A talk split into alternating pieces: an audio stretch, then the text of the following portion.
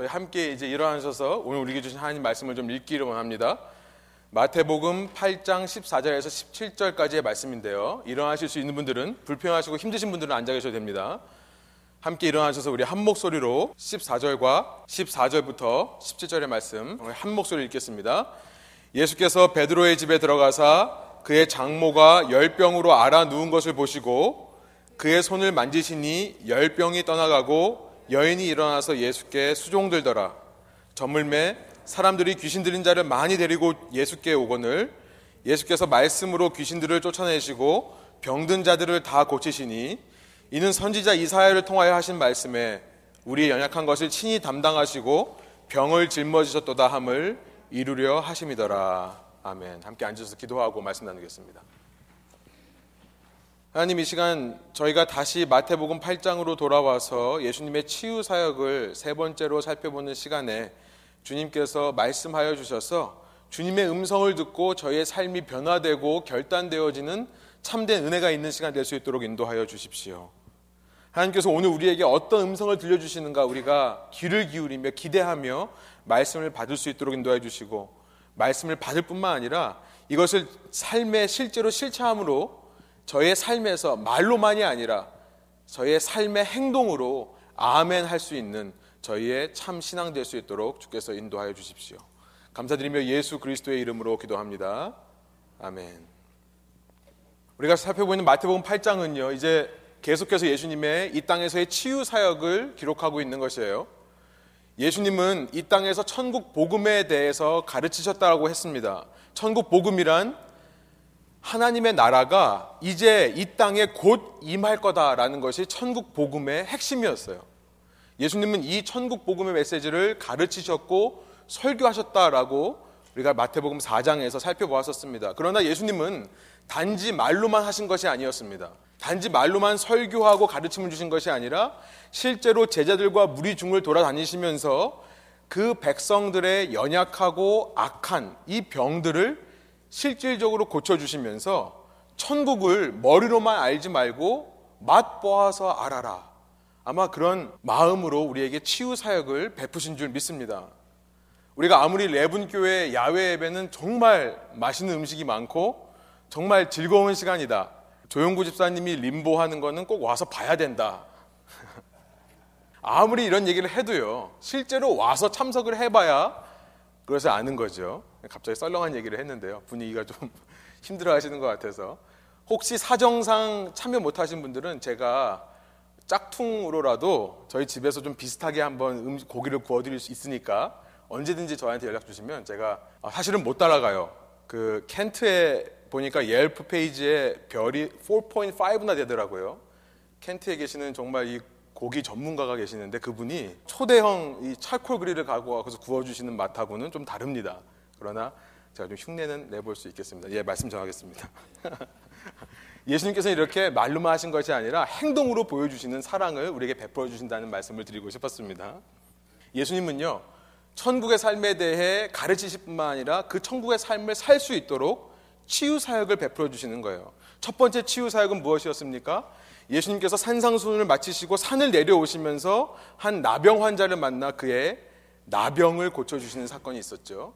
두 번째 치유 사역은 그렇게 산을 내려오셔서 자신의 본거지였던 가버나움으로 들어오셨을 때 그를 기다리고 있던 백부장의 하인의 중풍병을 낫게 해주시는 사역을 예수님께서 하셨습니다. 그리고 오늘 본문은 마태복음 8장 14절부터 15절을 통해 이제 예수님의 세 번째 사역, 그 가버나움에 있는 베드로 집에 들어오신 예수님께서 베드로의 장모님의 열병을 낫게 해주시는 치유 사역을 기록하고 있는 것입니다. 예수님은 슬라이드를 보여주시면 어린 시절 나사렛에서 태어나셨어요. 여기 왼쪽 아래입니다. 나사렛에서 태어나셨는데 사역을 시작하시면서는 본인의 고향이었던 나사렛을 떠나 가버나움, 갈릴리 바다 북쪽에 있는 가버나움이라는 도시, 약 40마일 떨어진 곳에 와서 활동하셨습니다. 그러면서 아마 이 기록을 통해 우리는 추측해 보기를 예수님의 집은 베드로의 집이었다. 베드로의 집이 예수님의 집이었다는 것을 추측해 볼 수 있어요. 예수님은 가버나움의 집이 없으시고 베드로와 함께 생활하신 것 같습니다. 왜냐하면 예수님께서 사역을 마치시고 이제 돌아오시는 곳이 베드로의 집이었기 때문에 그래요. 아무튼 이 세 번째 치료 사건은요. 앞서 말씀드린 두 치료 사건과 비교해 봤을 때 참 스케일이 작아요. 한 집에서 일어난 치유 사건을 기록하고 있기 때문에 많은 사람이 있지도 않았을지도 모릅니다. 그러나 저는 이 세 번째 사건이 앞서 말씀드린 앞서 기록된 두 치유 사건의 정리 이것을 정리해서 요약하는 사건이다. 그만큼 중요한 사건이다라고 저는 믿습니다. 어, 이 말씀을 저희 살펴보기 전에 한 가지 좀 짚고 넘어가고 싶은 것이 있는데요. 아마 이 시대 최대 화두 이야기거리라고 하면 동성애라고 할 수 있을 거예요. 그렇죠. 최근에 동성애가 합법화되면서 이 동성애에 대한 많은 생각들이 있습니다. 제가 하나님의 말씀을 전하는 시간에 말씀을 전해줄 시간이 없는데 이 동성애에 대해 또 이 동성애를 합법화하는 이 세상의 흐름에 대해 별로 말하고 싶지는 않았어요. 그러나 이 마태복음 8장과 관련해서 또 오늘 제가 전할 말씀과 관련해서 좀 연관이 있기 때문에 잠깐 동성애에 대해서 좀 말씀을 드리겠습니다. 최근 동성애가 합법화되면서 기독교 내에서도 동성애를 지지하는 입장들이 많이 나오고 있는데요. 기독교 교단 중에 이 LGBT라고 하는 이 성적 소수자들, 이 성적 소수자들을 지지하는 교단이 있더라고요. 저도 이번에 처음 알았는데요. 메트로폴리탄 커뮤니티 철치라는 교단이 있어요. 이 시애틀에도 그 교회가 있더라고요. 근데 그 교단 목사님 중에 몇 분이 오래전에 책을 쓰신 것이 있는데 이 동성애를 성경에서 지지하고 있다라는 내용의 책을 쓰신 것이 최근에 그 뭐 한국 뉴스 엔조인가 이 뉴스 미디어에 보도가 되면서 지금 화제가 되고 있는 모양이에요. 그분들이 말씀하신 게 뭐냐면 한번 보여주시면 우리가 지난 시간에 살펴봤던 백부장의 이야기 그걸 말씀하시면서 예수님께서 백부장의 하인의 중풍병을 낫게 해주셨는데 그 하인이라고 말했던 이 파이스라는 그리스 단어가 당시 사회에서 성적 소수자들을 가리키던 말이었다라고 주장을 하는 거예요. 이 파이스라는 말이 종, 하인 혹은 어린 아이, 소년이라는 뜻이 있지만요. 실제 그리스 로마 문화권의 문서를 보니까 이 파이스라는 단어가 동성애자의 남자 파트너, 성적 파트너를 가리키는 말로 실제로 사용된 기록이 있습니다. 이제 그걸 가지고 아, 예수님께서 동성애를 인정하면서 동성애자의 병까지도 치유해주지 않았냐 이런 주장을 피는 거예요. 여러분 저는 이거 보면서 이런 생각이 들었어요. 잠깐 말씀드리면 한국 사회에서 한때 왜 그랬는지 모르겠는데 제 또래 때 분들은 아마 좀 이해하실 거예요. 저보다 어리신 분들은 잘 모를지도 모르는데요. 당연하지라는 말을 당근이지 이런 표현을 쓴 적이 있었어요. 그렇죠? 당근이지, 뭐 말밥이지, 예, 썰렁하죠. 예. 여러분 지금으로부터 천년 후에 우리의 후손들이요 저희들의 기록을 보면서 아 그때 당시에는 이 당근이라는 말을 채소를 가리키는 말로 쓰는 것이 아니라 당연하지의 대체어로 쓴 기록이 있다. 그러니까 아 당근이라는 단어의 뜻은 당연이다라고 말한다면 우리가 보기엔 얼마나 기가 막히겠어요. 그렇죠? 당시 사회에서 하인, 종, 아이, 소년이란 말을 썼던 이 파이스라는 말을 당시 동성애자들이 가져다가 성적 파트너를 가리키는 말로 사용했을 뿐입니다. 성경에 나오는 파이스라는 말을 다 조사해 보면요. 이것은 하인이라는 뜻으로 쓰이는 게 맞아요. 이 동성애를 지지하시는 분들이 성경 속에서 어떻게 쓰는지 말을 짜집기 해가지고 자신들의 이 주장을 정당화시키려고 하는 노력이 있다는 것에 참 놀랍고 기가 막힐 뿐입니다. 동성애는 분명 하나님의 창조 원리와 반대가 되는 것입니다. 동성애가 유전적이고 선천적인 것이다 주장하시는 분들이 있는데요. 저는 그런 주장을 하시는 분들의 주장을 들어보면 참 놀라워요. 동성애가 유전이라면, 동성애가 선천적인 거라면 얼마든지 우리가 수용하고 받아줘야 된다. 이런 논리를 피죠. 여러분 근데 동성애자들 사이에서 자녀가 나옵니까? 예, 동성애 자체는 동성애라는 성행위는 reproduction 자녀가 나오지 않아요. 그렇죠? 근데 어떻게 유전된다는 얘기를 하는지 모르겠어요. 네, 아무튼 우리가 동성애가 성경적으로 옳지 않다. 성경적으로 하나님께서 창조하신 원리에서 어긋난다. 라는 것은 우리가 인정을 합니다. 그러나 제가 말씀드리고 싶은 것은 뭐냐면 왜 동성애 얘기를 갑자기 했냐면요. 우리가 동성애에 대해 잘못됐다는 것을 말하는 건 좋지만요. 그것을 넘어서서 비판과 정죄를 하는 것이 하나님을 기쁘게 하실 거라 생각을 한다면 동성애자들에 대한 비판과 정죄를 통해 하나님께서 그것을 기뻐하신다라는 생각은요. 우리가 동성애만큼이나 멀리 해야 되는 것이라 생각하는 것입니다. 우리는 하나님의 말씀이 분명히 동성애를 죄라고 성적 타락이라고 말씀하시는 것을 알지만요. 그 동일한 죄로부터 동일한 타락으로부터 내 입에 있는 이 거짓말들, 내 마음속에 있는 이기심들, 내 눈이 가지고 있는 쾌락적인 성향들, 내 손이 가지고 있는 내 손이 즐겨하는 잘못된 습관들이 나온 것임을 우리는 또 기억해야 돼요. 기독교인으로서 사명은 나의 죄와 치열히 싸우면서 남의 죄와 허물을 바로잡기 위해 그들을 사랑으로 포용하는 것이고 덮어주는 것이지 나의 죄는 고이 덮어두면서 남들의 죄와 치열하게 싸우는 것이 기독교의 소명이 아닌 줄 믿습니다. 현재 수많은 기독교인들이요, 선한 의도에서 그런 얘기를 한다는 것을 알아요. 어떻게 해서든지 올바른 결혼의 의미를 알려주고 싶은 안타까운 마음이 있습니다. 또 거침없이 진리와는 정반대의 방향으로 열심히 치닫고 있는 세상에 브레이크를 걸고 싶은 마음 이해해요. 그래서 성적 소수자들에게 하나님의 진리를 선포하려고 하는 노력이 있다는 것에 감사합니다. 그러나 그것을 넘어서 그것이 정죄가 되고 비판이 된다면요. 차별이 된다면요. 본래 의도와는 전혀 다른 오히려 역효과가 나타나는 것이 아니겠습니까? 퀴어 축제를 한다고 동성애 파티를 한다고 퍼레이드를 하는 사람한테 회개하고 돌아와라 피켓을 들고 있다고 해서 몇 명이나 돌아오겠습니까? 그리스도인들의 지혜는 어디 있어야 되냐면 정말로 교회가 그것에 심각하게 생각한다면 개인적으로 접근해야죠. 한 명한 한 명씩 품고 말씀을 전하고 품어주면서 사랑으로 변화시켜야죠. 그것이 중요하다는 생각이 들어요. 저는 이런 맥락에서 오늘 우리가 읽은 이 본문에 나오는 열병이라는 것을 한번 이해해 보기 원합니다. 열병과 동성애가 무슨 상관이 있는가 한번 들어보세요. 열병이란 무엇이냐면 우선 의학적인 정의를 보면 우리 몸의 온도가 일정치 이상 올라가는 것이 열입니다. 그렇죠? 우리의 몸은 항상 셀시어스 섭씨로는 36도에서 7도, 화씨로는 페런하이트로는 98도에서 100도 이것을 유지하고 있죠. 인간의 체온이 오후 6시에 가장 높고 새벽 3시에 가장 낮다고 합니다. 여기로 왔다 갔다 해요. 그런데 이 폭에서 훨씬 벗어나서 올라갈 때 그것을 fever, 열병이라고 합니다. 그런데 이것은 단순히 몸의 온도가 올라가는 것만이 아니라 다음 보여주시면 이것은 왜 올라가냐면 감염이 있기 때문에 올라가는 거죠. 우리 안에 면역 체계가 우리 몸 속에 들어온 바이러스에 대항해서 몸에 열을 내는 것입니다. 여러분 신기한 것이요. 바이러스가 들어오면 몸이 면역 체계가 열을 내서 면역 체계를 활동화시키는 거예요. 그리고 병을 제압하려는 것을 위해 몸에 열이 나는 것입니다. 그러니까 우리는 무엇을 알게 되냐면 열 자체가 문제가 아니라는 것을 알게 되는 거죠. 근본적인 문제는 뭐였냐면 바이러스예요. 그것에 대항하려고 열이 나는 것입니다.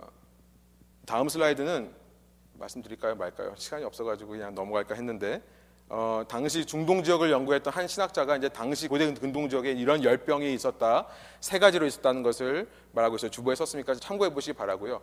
어, 그러나 이제 사실 말라리아가 우리 잠깐 지도를 보여주시면 이 갈릴리와 요단강이 만나는 이 가버나움 지역 여기 습지가 많았는데 거기 모기 떼가 많이 살았다고 합니다. 그래서 원래 가버나움은 말라리아가 유행했다고 그래서 아마 이 장모님의 열병도 말라리아였을 것이다. 많은 신학자들이 추정합니다. 아무튼 간에 중요한 것은 뭐냐면요. 열이 나는 것 자체는 내 몸에 들어온 바이러스를 잡기 위한 우리 이뮨 시스템, 면역 체계의 반응이라는 거예요. 그러니까 열 자체는 선한 거죠. 나쁜 것이 아닙니다. 그러나 문제는 언제 발생합니까? 이렇게 열이 계속해서 발생할 때 우리의 몸이 탈진되는 거예요. 힘이 빠지는 것입니다. 약해지는 것입니다. 그래서 더 나아가서 생명까지 잃을 위험을 당하기도 합니다. 저는 지난 한 주간 동안 이 말씀을 묵상하면서 도대체 예수님께서 당시 장모님의 열병을 치유해 주셨는데 오늘 우리 속에 치료하시기 원하시는 열병은 무엇인가를 제가 정말 머리를 쥐어싸면서 고민하면서요. 결론부터 말씀드리면 이 열병이라는 것은 당시뿐만 아니라 오늘 우리 속에 있는 이 율법적인 성향이다. 특별히 어떤 기준을 가지고 남을 비판할 뿐만 아니라 남을 정죄하고 차별하는 더 나아가서 나와 맞지 않는 사람, 나와 다른 사람을 향해 저주를 퍼붓는 것을 서슴지 않는 우리 속에 있는 이 율법적인 성향을 가리켜서 예수님께서 열병이라 말씀하시는 것은 아닌가 그런 생각이 들었던 것입니다. 왜 그런가? 제가 이제 좀 차근차근 좀 말씀드릴게요. 율법이란 본래 선한 거죠. 하나님께서 우리에게 주신 율법이란 율법주의와는 다릅니다. 리걸리즘과는 다릅니다. 율법은 선한 거예요. 우리의 죄악된 본성을 다스리고 하나님께서 원하시는 하나님 백성다운 삶을 살게 하기 위해 주신 것이 율법입니다. 모세가 10계명이라는 율법의 핵심 되는 그 메시지를 받았을 때그 10계명은요. 하나님과의 바른 관계로 회복시키는 거예요. 우리 속에 있는 이 본성적인 우상숭배적인 성향, 그것을 가로막는, 막아주는 보호 역할을 했던 것입니다. 또 하나는 우리가 우리 이웃을 비인간적으로 대하려고 하는 우리의 본성적인 성향. 주위의 사람들 자꾸 나를 위한 도구로 사용해서 나를 위해 존재하는 존재인 것처럼 이용하려고 하는 그런 성향. 그런 우리의 본성을 가두어 두기 위한 조치가 율법이었어요. 마치 우리 속에 불순종으로 들어오게 된 이 죄라는 바이러스를 잡는 면역 체계와 같은 것이 율법이었던 것입니다. 우리 속에 들어온 불순종으로 들어오게 된 죄라는 바이러스를 잡기 위한 면역 체계가 율법이었던 거예요. 이렇게 율법은 선하지만요. 그러나 그 율법으로부터 나오는 율법주의는 악한 것입니다. 마치 면역 체계가 만들어내는 그 바이러스를 잡기 위해 만들어내는 열 자체는 선한 거지만 그 열이 심해져서 열병이 되면 사람의 생명을 빼앗을 수 있듯이요. 율법은 선한 것이지만 율법으로부터 나오는 율법주의. 그 율법주의는 오히려 하나님 사랑을 방해하고요. 이웃 사랑을 방해하는 원래 율법을 주신 의도와 정반대로 가는 side effect, 폐단이 있다는 것입니다. 제가 열과 열병과의 관계가 율법과 율법주의의 관계와 비슷하다고 말하는 것은 단순히 이런 말장난 같은 논리 때문만은 아닙니다. 여러분 본문으로 가서 우리 본문 14절 15절을 자세히 한번 읽어보면서 몇 가지 질문을 해보면요. 지금 예수님께서 열병을 고쳐주시면서 왜 율법주의적인 성향을 우리 마음속에 있는 율법적인 성향을 공격하시고 있는가를 우리가 깨닫게 돼요. 이것 때문에 제가 좀 머리가 많이 빠졌습니다. 지난 한 주간 동안. 한번 들어보세요. 우리 14절 15절 한번 다시 한번 한 목소리 읽어볼까요? 예수께서 베드로의 집에 들어가사 그의 장모가 열병으로 알아 누운 것을 보시고 15절 그의 손을 만지시니 열병이 떠나가고 여인이 일어나서 예수께 수종들더라. 몇 가지 질문이 생겨요. 첫 번째는요. 제가 관심을 끈 것은 베드로에게 장모님이 있었다는 사실이에요. 베드로는 결혼한 사람이었다는 것입니다. 나중에 고린도전서 9장에 보면 바울이 그를 가리켜서 아내와 함께 다닌 나라고 베드로처럼 아내와 함께 돌아다니면서 사역할 권리가 없겠느냐 이런 말을 하는 것이 나와요. 기독교 전승에 의하면 베드로는 아내와 함께 소아시아 지역을 다니면서 전도를 했고요. 선교를 했고요. 그리고 마지막에 순교당할 때는 아내와 함께 순교당했다고 합니다. 베드로 보는 앞에서 아내를 먼저 처형하고 그다음에 베드로를 십자가에 달았더니 베드로가 날 거꾸로 매달아 달라고 그래서 죽었다고 하는 기독교 전승이 있습니다. 아무튼요. 베드로가 결혼했다는 사실. 여러분 카톨릭 1대 교황은 아내가 있던 사람이에요. 예, 카톨릭이 이 사실을 어떻게 해석할지 저는 참 궁금한 생각이 들었습니다. 이건 별 중요한 거 아니고요. 여러분 지금 머리에 열이 좀 나시면 좀 식히시라고 제가 좀 썰렁하게 말씀드린 거예요. 이 말씀을 보면서 드는 첫 번째 질문이 뭐냐면 예수님께서 베드로의 장모님의 병을 고쳐 주시는데요. 그 장모님의 손을 잡았다라고 기록하는 15절의 기록이에요. 여러분 보통 열병이 나면 우리가 어디에 손이 가죠? 고쳐 주려고 그러면? 보통은 이마에 가죠. 저도 제 아내가 한번 고열로 고생한 적이 있었는데 그때 기억이 나요. 제 아내 머리 붙잡고 막 이렇게 기도했던 예. 기억이 납니다. 아니 열병을 고쳐주려면 머리에 손을 대는데 손 왜 하필이면 손을 잡았다라고 기록되어 있을까 이런 질문이 생기는 겁니다. 더 이상한 것은요. 15절 뒤에 보면 그렇게 회복된 장모님이 일어나셔서 예수님께 수종을 들었다라는 기록이 굳이 거기 들어가 있는 거예요. 이 기록이 여기 왜 있을까요? 수종 들었다는 것은 당시 종들이 상전에게 하는 것입니다. 상전에 나갔다 들어오면 종들이요. 주인의 발을 씻겨주거나 뭐 향유나 기름을 부어주고 그 다음에 음식물을 차려서 상을 차려주는 것 이것을 수종든다라고 합니다. 장모님이 예수님께 수종을 들었다. 이 기록이 여기 왜 있는 것일까? 여러분 더 이상한 것은 제가 말씀을 읽으면서 더 궁금했던 것은 뭐냐면 지금 이 말씀에 흐르고 있는 침묵이에요. silence. 침묵입니다. 예수님께서 첫 번째 나병 환자를 고쳐줄 때 나병 환자의 고백이 있었습니다. 그 겸손하고도 진실된 간절한 고백 무엇이었죠? 주님 원하시면 나를 깨끗하게 하실 수 있나이다. 두 번째 백부장을 고쳐줄 때도 백부장의 하인의 중풍병을 고쳐줄 때도 백부장의 고백이 있었어요. 믿음의 고백. 낫게 하여 주십시오. 예수님께서 가겠다 하니까 아니요, 오실 필요도 없습니다. 말씀만으로 나을 수 있습니다라는 놀라운 믿음의 고백이 있었어요. 그런데 여러분 14절과 15절. 저는 이 말씀을 읽으면서 마치 TV 리모컨으로 뮤트 버튼, 음소거 버튼 누른 것 같아요. 그렇지 않습니까? 아무도 아무런 얘기를 안 해요. 아니, 장모님은 그렇다 치자고요. 지금 열병이 나서 말할 힘이 있겠습니까? 온몸에 열이 펄펄 끓고 있는데 힘들어서 말 못하신다고 생각해 보세요. 베드로는 지금 뭐 하고 있는 겁니까? 장모님이 아파 있는데요. 도대체 오늘 밤에 아내의 바가지를 어떻게 감당하려고 얼마나 꼬집힘을 당하려고 지금 가만히 있냐는 거예요. 썰렁합니까? 예. 저는요 여러 가지 주석서를 찾아보면서 질문에 대한 답이 아 당시 유대인이 가지고 있던 율법주의적인 성향에 있었음을 발견했습니다. 당시 유대인들에 있는 율법주의적인 성향이 이런 모습들로 나타나는 거예요. 제가 한번 말씀드릴게요. 당시 여자는 남자의 소유였습니다. 인격적인 대우를 받지 못했던 존재였습니다. 결혼하기 전에는 아버지의 소유고 결혼한 후에는 남편의 소유가 되는 거예요. 그렇기 때문에 당시 율법주의적인 성향을 가지고 있는 유대인들에게 여러 가지 법들, 금지하는 법들이 있었는데 그 중에 하나가 뭐였냐면요. 그 어떤 유대인 남자도 공공장소에서 여성의 손을 잡으면 안 되는 법이 있었습니다. 관습이에요. 율법에는 있지 않습니다. 율법주의에 있는 관습이에요. 게다가 그 사람이 랍비라면 절대 해서는 안 되는 행동이 뭐냐면 여성의 손을 잡는 것입니다. 예수님께서 왜 손을 잡으시냐는 거예요, 굳이. 당시 어떤 여성도 남성을 직접적으로 섬겨줄 수, 수종 들면 안 되는 것이 율법주의의 관습이었습니다. 남자가 밖에서 들어오면 남자 종이 가서 발을 씻겨주고요.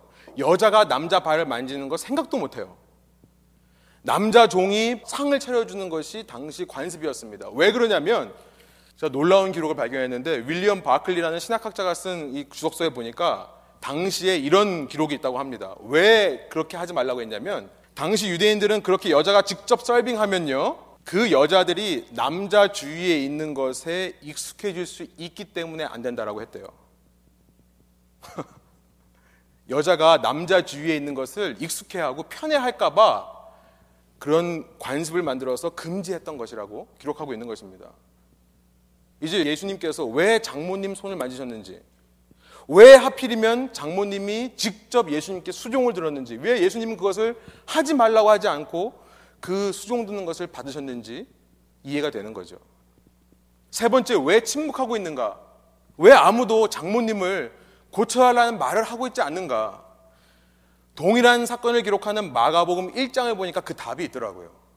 마가복음 1장에 보니까 이 날이 안식일이었기 때문에 그렇습니다. 안식일이에요. 이게 지금 안식일에 이루어진 거라고 마가복음 1장을 기록하고 있어요. 유대인의 율법은요. 너희가 안식일을 기억해서 거룩하고 복된 날로 지켜라. 요것이 율법입니다. 그러나 그 율법으로부터 율법주의가 나왔는데 율법주의는 무슨 얘기를 하냐면 안식일 날 일하면 안 돼. 심지어는요. 안식일 날 병 고치면 안 된다라는 율법주의가 있었어요. 의사가 아픈 사람의 병을 고치는 것도 이일리였습니다. 그러니까 의사들은 안식일 날은 진짜 그랬다고 그래요. 실제로 이 사람의 병이 더 나빠지지 않게끔만 조치를 해주는 거예요. 왜냐하면 조금이라도 나아지면 일한 거니까. 기가 막히죠. 목숨이 위급한 순간이 아니면 치료를 안 했다고 합니다.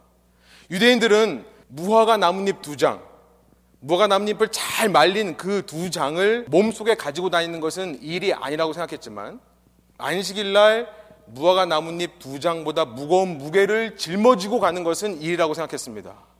다 율법주의에서 나온 거예요. 그러니 그 집 안에 있는 사람들이 왜 침묵하고 있는지 우리는 이제 알게 되는 것이죠.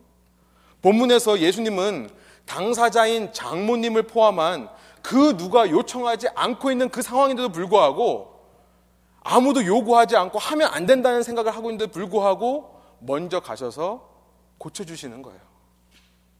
이것을 두고 많은 학자들이 예수님은 우리가 해달라고 요청해야지만 우리를 고쳐주시는 분이 아니라 때로는 요청하지 않을 때도 우리를 고쳐주시기 원하시는 선한 목자 하나님이다. 선한 분이시다라는 주석을 합니다. 맞습니다. 저도 동의합니다. 그러나 저는 이 말씀 속에서 예수님은 단순히 열병이라는 병을 치료하시는 것만이 아니라 당시 신앙인 속에 깊이 자리 잡고 있는 이 율법주의적인 성향까지도 고쳐주시기 원하심을 발견하는 것이에요. 16절에 보니까 이렇게 말하고 있어요. 제가 한번 읽어드릴게요. 저물매 사람들이 귀신 들린 자를 많이 데리고 예수께 오거늘 예수께서 말씀으로 귀신을 쫓아내시고 병든 자들을 다 고치시니 16절에 보니까요. 날이 저무니까 그때서야 사람들이 악한 영에 지배당하는 자, 귀신 들린 자라고 했지만 악한 영에 지배받는 이 마귀에 의해 지배받고 있는 자들, 또 병든 자들을 데리고 왔다라고 합니다. 왜 날이 저물어야 왔을까요? 여러분 날이 저물면 자야 돼요. 당시 사회 어떤 사람들도 낮에 일하지 밤에 일하는 사람 없었습니다. 아무것도 안 보여요. 그런데 날이 저무니까 데려온 이유는 무엇이겠습니까? 그때가 돼야 안식일이 끝나기 때문에 그렇습니다. 안식일에 해가 지면 끝나거든요. 이제 안식 후 첫날이 되는 거거든요. 그러니까 그제서야 나뭇잎 두 장보다 더 무거운 병들 자들을 짊어지고 오는 거예요.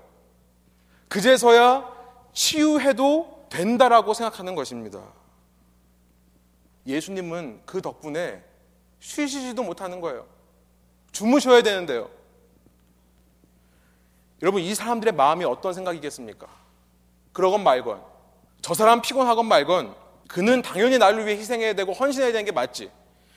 나만 율법을 어기지 않으면 된다라는 생각에서 예수님께 나온 것이 아니겠습니까? 여러분, 이 16절의 말씀에서 저는 율법주의의 실체를 발견하는 것입니다.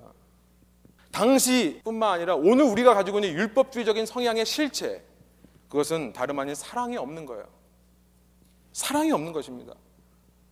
예수님을 정말 사랑하는 마음이 있다면 베드로의 장모님처럼 일어나서 자기가 수종을 들어야죠.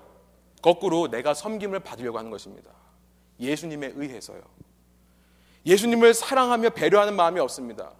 하나님을 사랑하며 하나님을 배려하는 마음이 없는 거예요. 그저 하나님이라는 존재는 내가 필요할 때 나의 도움을 채워주는 존재이지. 이방 민족들이 쳐들어오면 그때서 우리를 구원해 주시는 분이라고 고백을 할 뿐이지 내가 거꾸로 섬겨야 되는 분이라고 생각하지는 않는 것입니다. 나의 왕, 나의 주인은 아니라고 생각하는 거예요.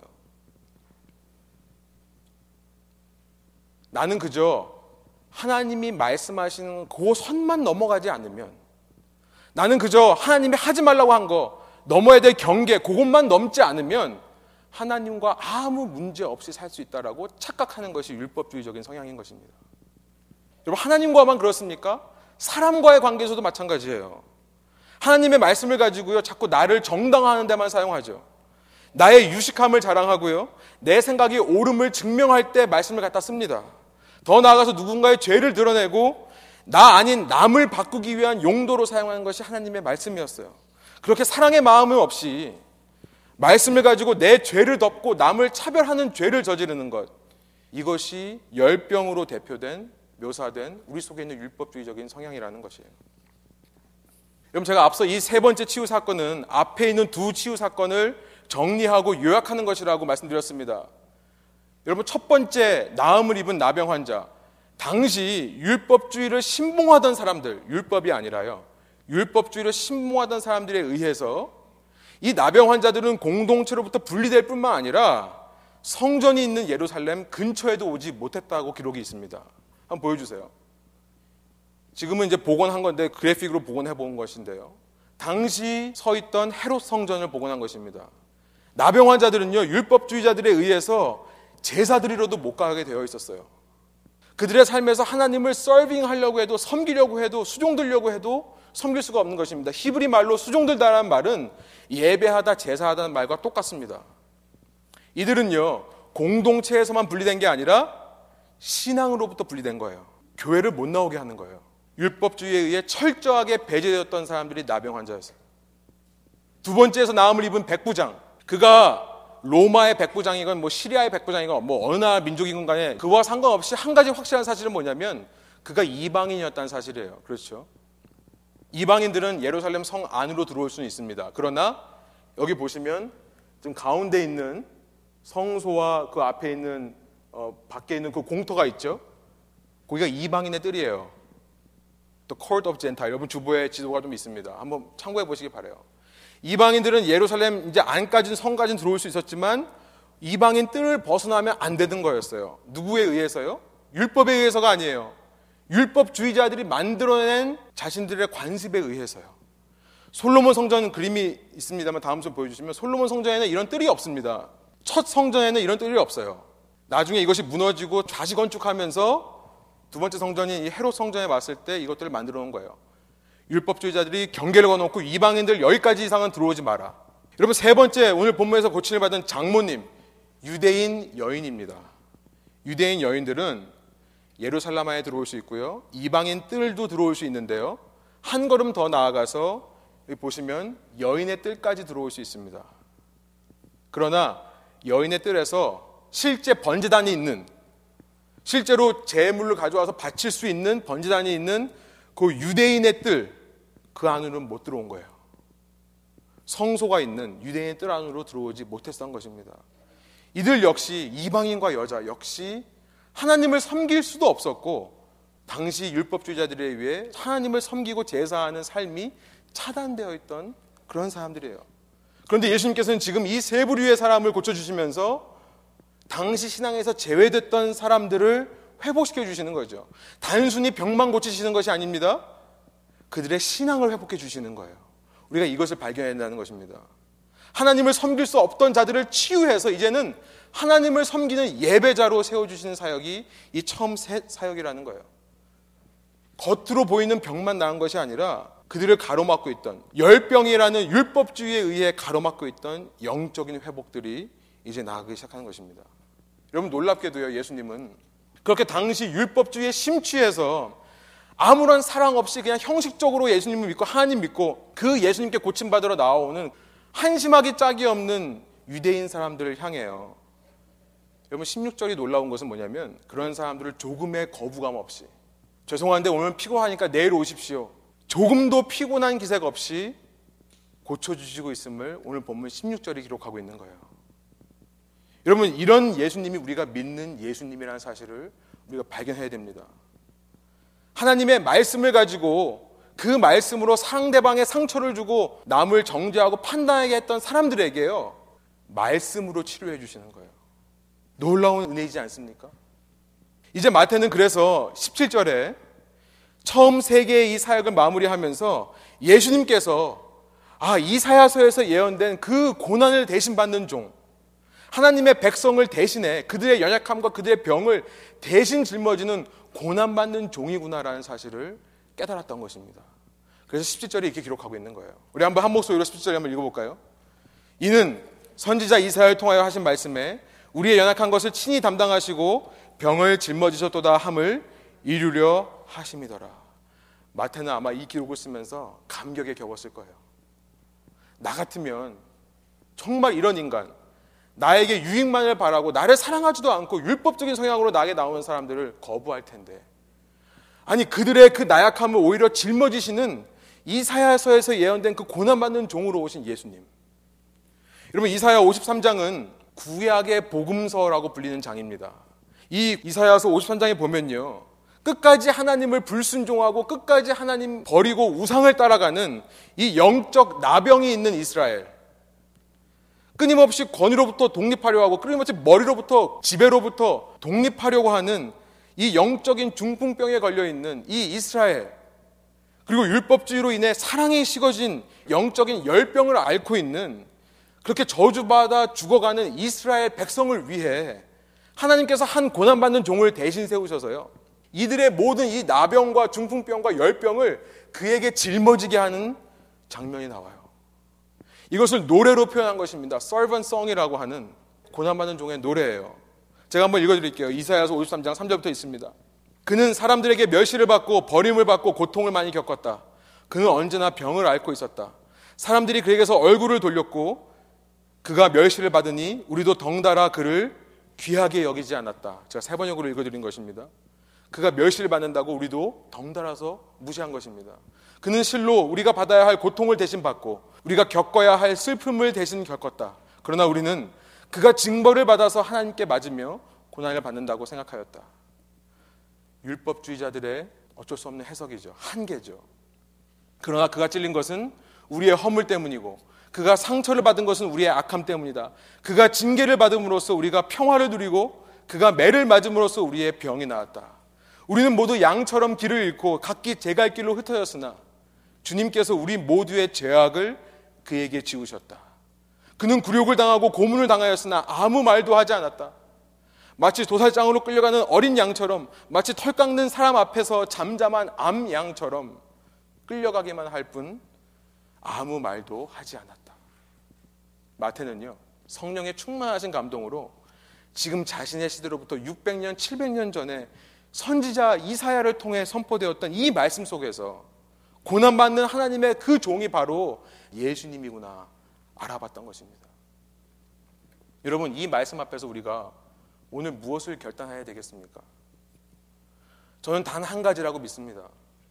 우리 속에 진정으로 예수님의 나를 향한 헌신과 희생과 그 은혜를 깨닫고 예수님을 마음의 중심으로부터 사랑한다 고백하는 참 신앙의 헌신과 결단. 그것이 오늘 우리에게 필요한 결단이 아니겠습니까? 여러분 이 자리에 아직도 예수 그리스도의 은혜가 깨달아지지 않았다고 생각하시는 분들, 나는 신앙이 없다라고 생각하시는 분들이 있다면 이것을 기억하시기 바래요. 우리는 모두 양과 같아서요. 늑대를 이길 힘도 없으면서 양처럼 눈도 안 보여서 한 치 앞 미래도 못 내다보면서 고집만 부리며 내 갈 길 가겠다고 우겼던 어리석은 존재들입니다. 그러나 그런 우리를 위해 이것이 중요해요. 이것을 기억하시기 바래요. 꾸짖지 아니하시고 비판하지 아니하시고 정죄하지 아니하시고 오히려 그런 우리의 모자람과 연약함과 나약함과 악함을 대신 짊어지셔서 도살장에서 죽으신 어린 양 예수님이 있다는 사실을 기억하시기 바랍니다. 그는 차별하는 분이 아니세요. 우리의 모습 그대로를 받아주시는 분이세요. 그 누구보다 우리를 사랑하셔서 자신의 피곤과 자신의 어려움, 자신의 고통은 돌보지도 않고 그 늦은 밤에도 우리들을 치료하시기 위해 역사하시고 계시는 분임을 잊지 않기를 원하는 것입니다. 이 자리에 예수님 믿는 제자라고 고백하며 이 자리에 나오신 여러분들이 있다면 이제 우리 이 말씀 앞에서요. 우리의 모든 율법주의적인 교만과 위선과 가식을 벗어버리기 원합니다. 사랑을 회복했으면 좋겠습니다. 예수를 이용해 내 욕구와 내 소원들을 채우면서 내가 지킬 것만 잘 지키면 종교적인 요구만 잘 이루어가면 넘지 말아야 할 선만 넘지 않으면 그 예수와의 관계가 아무 문제 없을 거다 착각하는 어리석음을 회개하는 저와 여러분 되시기를 소원합니다. 여러분 기억하세요. 베드로의 장모가 잘 섬겨서 치유함을 받은 것이 아닙니다. 예수님께 치유를 받은 자들이 예수님을 섬기게 되는 것입니다. 참된 예배는 나로부터 시작되는 것이 아니라 그 예수님의 치유하시는 은혜, 그 치유하시면서 나를 사랑하시는 마음을 느낄 때 그때 참 예배가 회복되는 줄 믿습니다. 이 말씀을 통해 이런 우리의 율법적인 성향이 치유되기를 원하는 거예요. 그래서 억지로 강요로 강박관념으로 예수님을 섬기는 것이 아니라 자발적인 사랑으로 예수님을 섬기는 저와 여러분 되기를 소원합니다. 그 예수님을 사랑하는 마음으로 그 예수님이 사랑하시는 분들도 자발적으로 섬기며 사랑하시는 저와 여러분 되기를 소원합니다. 선교와 전도 내 노력으로 되는 게 아니에요. 진정으로 예수님의 사랑을 체험하는 자라면 하게 되어 있는 것이라 믿습니다. 사랑을 받으면 치유가 되고 그 치유를 통해 남들도 품어줄 수 있게 되는 것이라 믿습니다. 나를 사랑하는 것이고요. 내 열등감이 치료되기 때문에 나를 사랑하는 것이고 그 치료된 나의 모습을 가지고 남들을 품어주기에 남을 사랑하는 것이 있는 것입니다. 우리 말씀 앞에서 우리도 예수님처럼 말로만이 아니라 우리 삶의 순간의 모든 말과 행동, 우리의 행동으로 아멘 하며 주님 앞에 예배하며 영광 돌려드리는 저 여러분 되시기를 간절히 소원합니다. 함께 기도하시겠습니다. 하나님이여 내 속에 정한 마음을 창조하시고 내 안에 정직한 영을 새롭게 하소서. 나를 주 앞에서 쫓아내지 마시며 주의 성령을 내게서 거두지 마소서. 주의 구원의 즐거움을 내게 회복시켜 주시고 자원하는 심령을 주사 나를 붙드소서. 그리하면 내가 범죄자에게 주의 도를 가르치리니 죄인들이 죽게 돌아오리이다. 하나님 이 시간 저희가 이 말씀 앞에서 저희의 마음과 뜻과 목숨과 정성을 다해 우리의 몸 힘을 다해 주님 사랑합니다 고백하기를 소원합니다. 아버지 하나님 이 시간 저의 마음 속에 찾아와 주셔서 어떤 나의 모습임에도 불구하고 내 속에 있는 이 율법주의적인 성향, 예수님을 이용해 먹겠다 하는 성향, 선만 넘지 않으면 신앙생활 대강 이렇게 종교적인 의무만 감당하면 아무 문제 없이 살 수 있을 거라는 착각이 있음에도 불구하고 그럼에도 불구하고 늦은 밤까지 나를 고치시기 위해 지금도 내 곁에서 역사하시는 예수 그리스도의 은혜와 성령의 역사를 다시 한번 저희가 바라봅니다. 저희 입으로 부족하지만 주님 사랑한다 고백하는 자들이 되기를 합니다.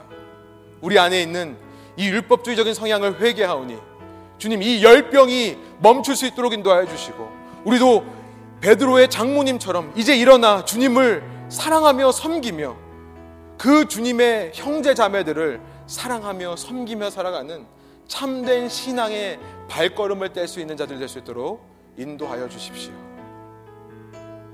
감사와 찬양을 주께 올려드리며 예수 그리스도의 이름으로 기도합니다.